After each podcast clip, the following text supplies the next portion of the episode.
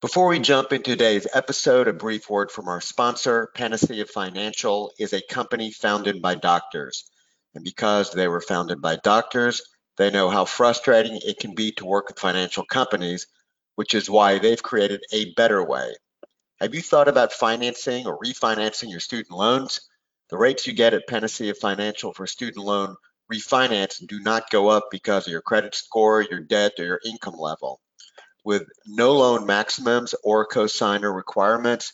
Their student loan refinance is based on the respect that physicians deserve and not on a credit score or debt level. Join the growing number of physicians nationwide that expect more from their bank.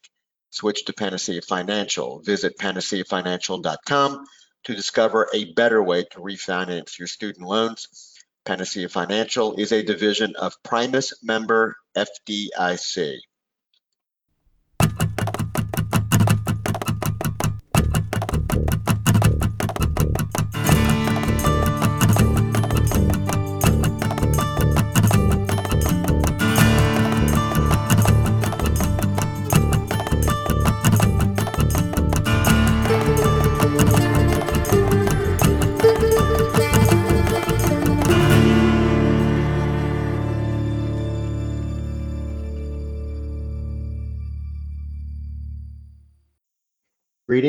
To another episode of the Medical Liability Minute, where we talk for more than a minute. And we're joined today with our General Counsel, Mike Sacopulos. Welcome, Mike.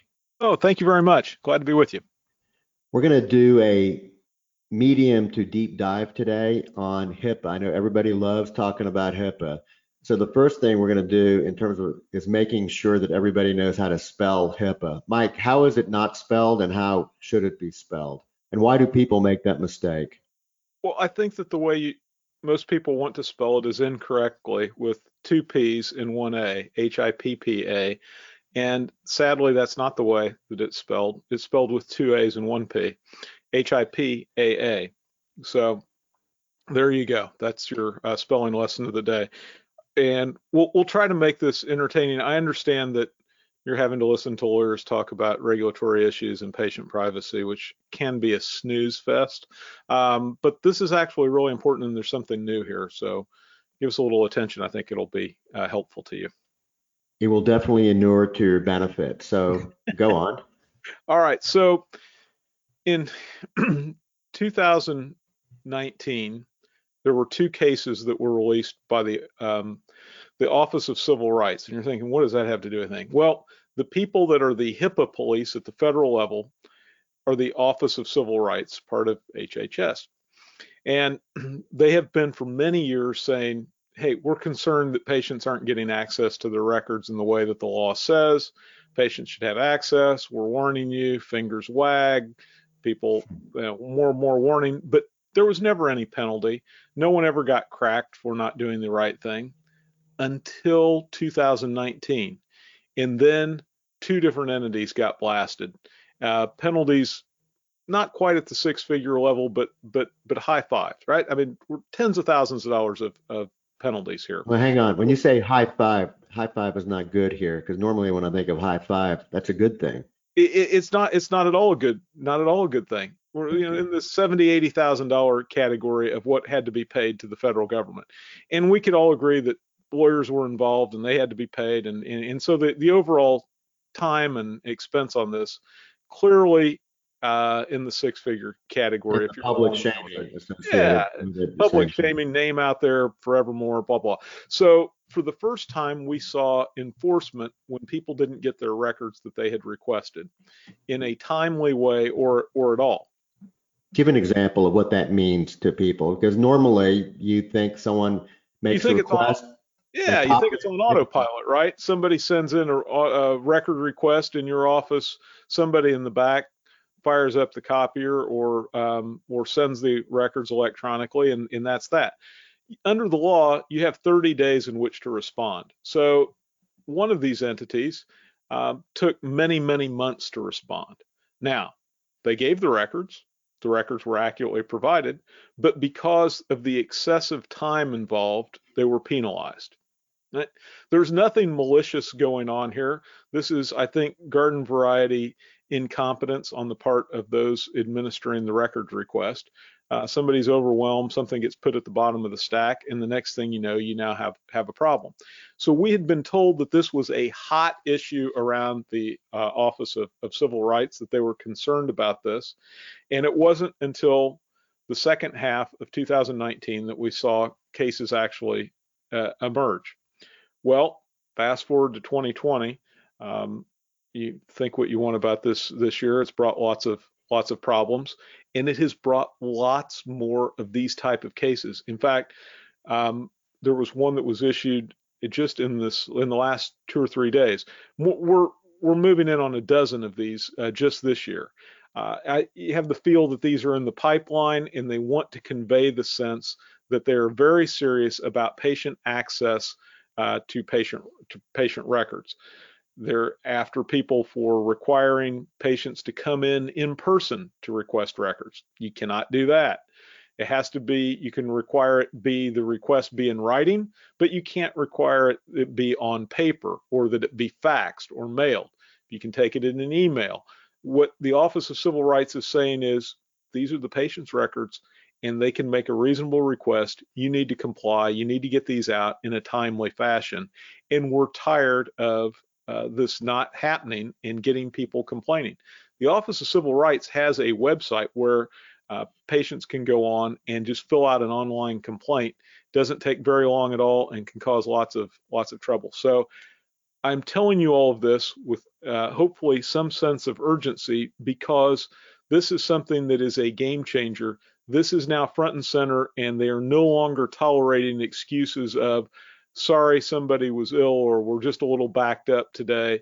No more. That went on for a while. People got warnings. Those days are over with. We're now playing with live ammo. People are getting hit with thousands or tens of thousands of dollars of penalties because they're not complying with the law. Mike, I think that most people know that if they are um, trying to um, if, if the request is made to send their records to another doctor, for example, or to a family member, that you need the patient signed authorization to disclose the protected health information.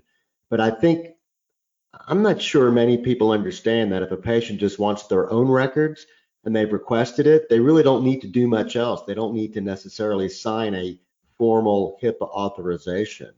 And I think that's where some people get tripped up. They say you got to come to the office and sign this, and if, unless you sign our particular document, which would be the formal HIPAA authorization to third party, that they will not release the records to you as the individual. Meaning that if you're the patient, the practice is thinking, well, unless you're going to sign this particular document to release information, I'm not giving you your own records. So sometimes, out of an abundance of caution, the practice is creating these artificial constraints where none are required. Put a different way, if you, the patient, want information sent to your insurance company, for example, maybe that's not a good example, but let's say if you want to send it to any third party, let's say another provider, that may uh, that may not also be a great example. Well, let's say it's a lawsuit. You've been injured in a There car accident. You want to release these records to your your attorney.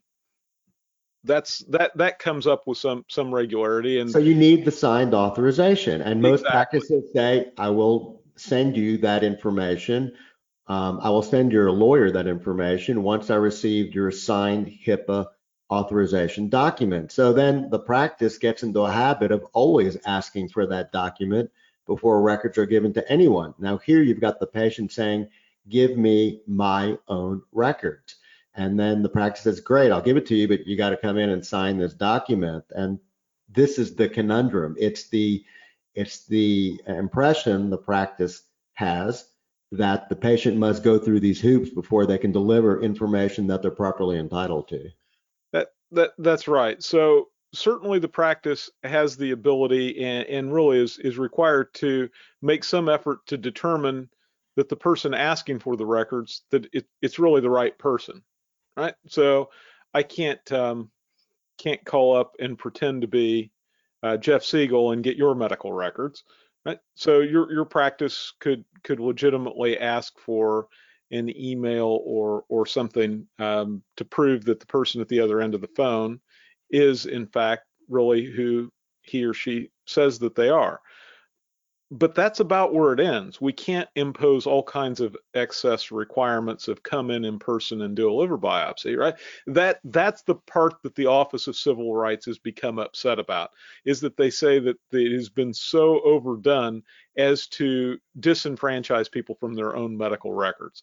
That's the thought. Now, whether you and I agree with that doesn't really matter because we're not sitting at the desk in the Office of Civil Rights. They're they're the ones whose opinion matters because they're the people enforcing this. So you need to do it. What they've really been focused in on is the amount of time that it has taken. And you're given 30 days under the law. Now, I get questions on can you make people pay to mm-hmm. get their records? And the answer is yes. If there are costs associated with the production of these these records, you can do that. But the Office of Civil Rights again is entering in on behalf of the patient and saying, look, those costs have to be reasonable. You cannot say if it's an electronic document of say 300 pages in length because it was a hospitalization that we're going to charge 25 cents or 50 cents a page when it's an electronic copy that is just um, put on a on a, a memory stick right? They're saying the fees have to be in line with what the actual costs associated with the production um, are.